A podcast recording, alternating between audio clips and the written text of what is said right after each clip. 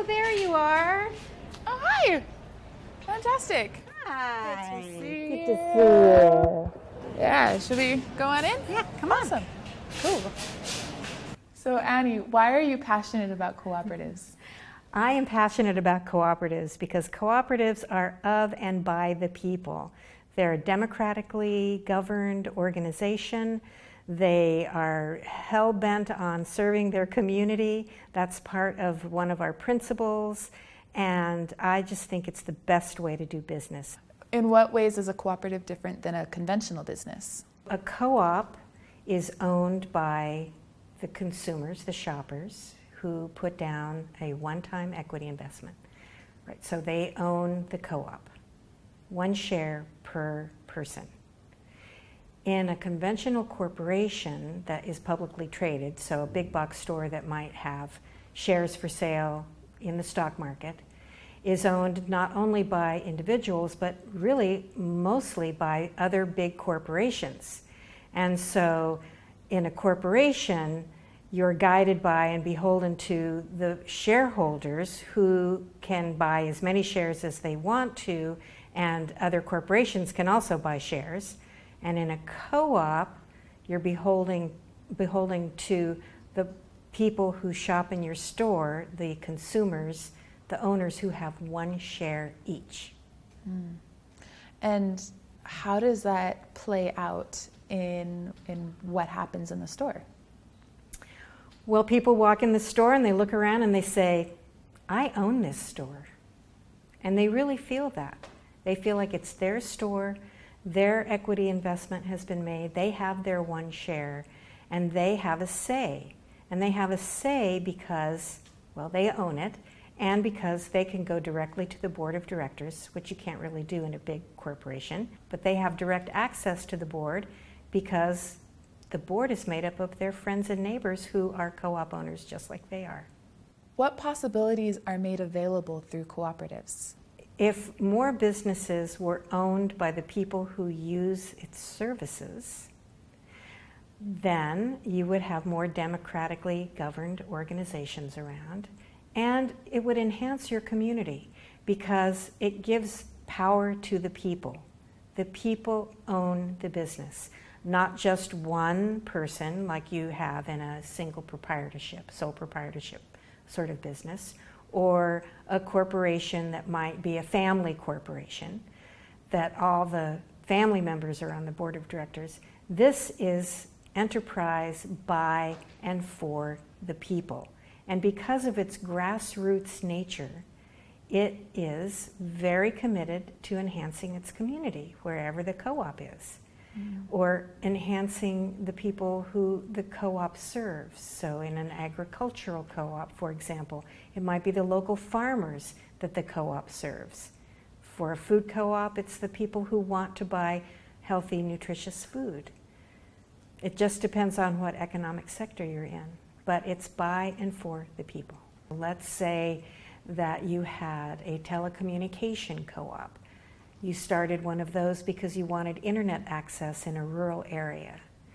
Or we could go back to rural Midwest before electricity was made available way out to the farms and ranches.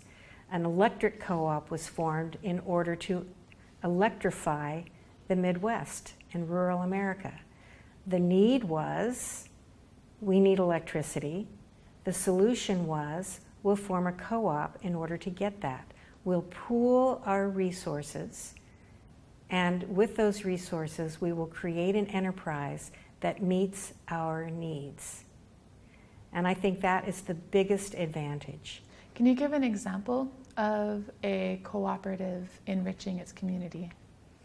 Well, all co ops are guided by seven principles, and the seventh principle is concern for community.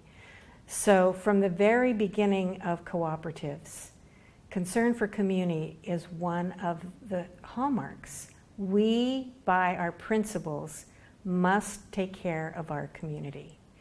And we can do that in any number of ways. For us, taking care of our community means giving lots of donations to local schools and to local nonprofits. We have community grants that we give every year. Those are small grants up to $1,500. And we try to operate in a way that enhances our community by offering really great, nutritious food and education about that. Mm. Can you tell me about a time that a cooperative made a difference in somebody's life? Oh, sure. I'm going to use an example from Africa. There's this great documentary that is about this group of women drummers. And they needed to fund their ability to perform and travel. And so one of the things they did was to start a cooperatively owned ice cream store.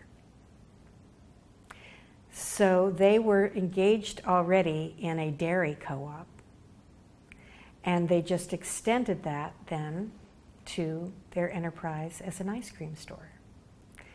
And so they bought the ice cream store, then bought the dairy, the cooperative dairies milk to be made into ice cream. And developers of an ice cream store, a co-op ice cream store, in New York City advised them about how to be a worker owned cooperative and how to purchase from the dairy cooperative and how to make ice cream, which they didn't know anything about.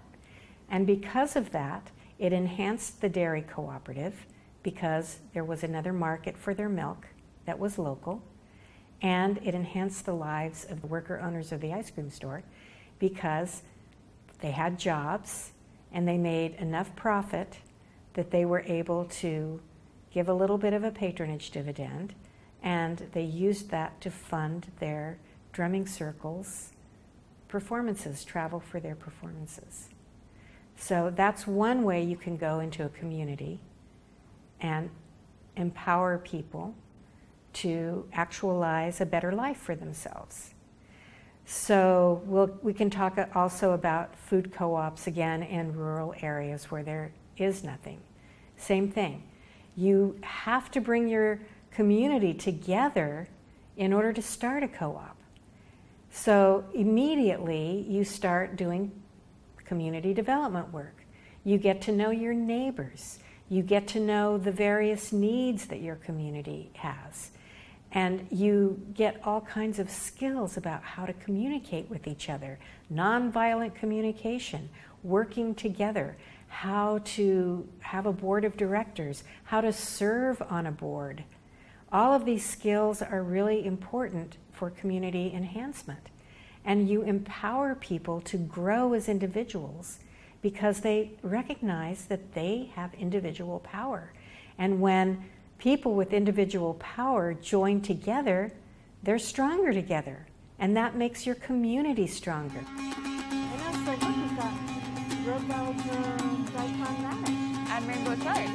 Um, yeah, it's all really cool. Yeah, there's a child mix again. Yeah. Yeah. Cleanest meat in town. You know that they're local because we have these special signs for Rogue Valley grown produce. Oh, the blue one.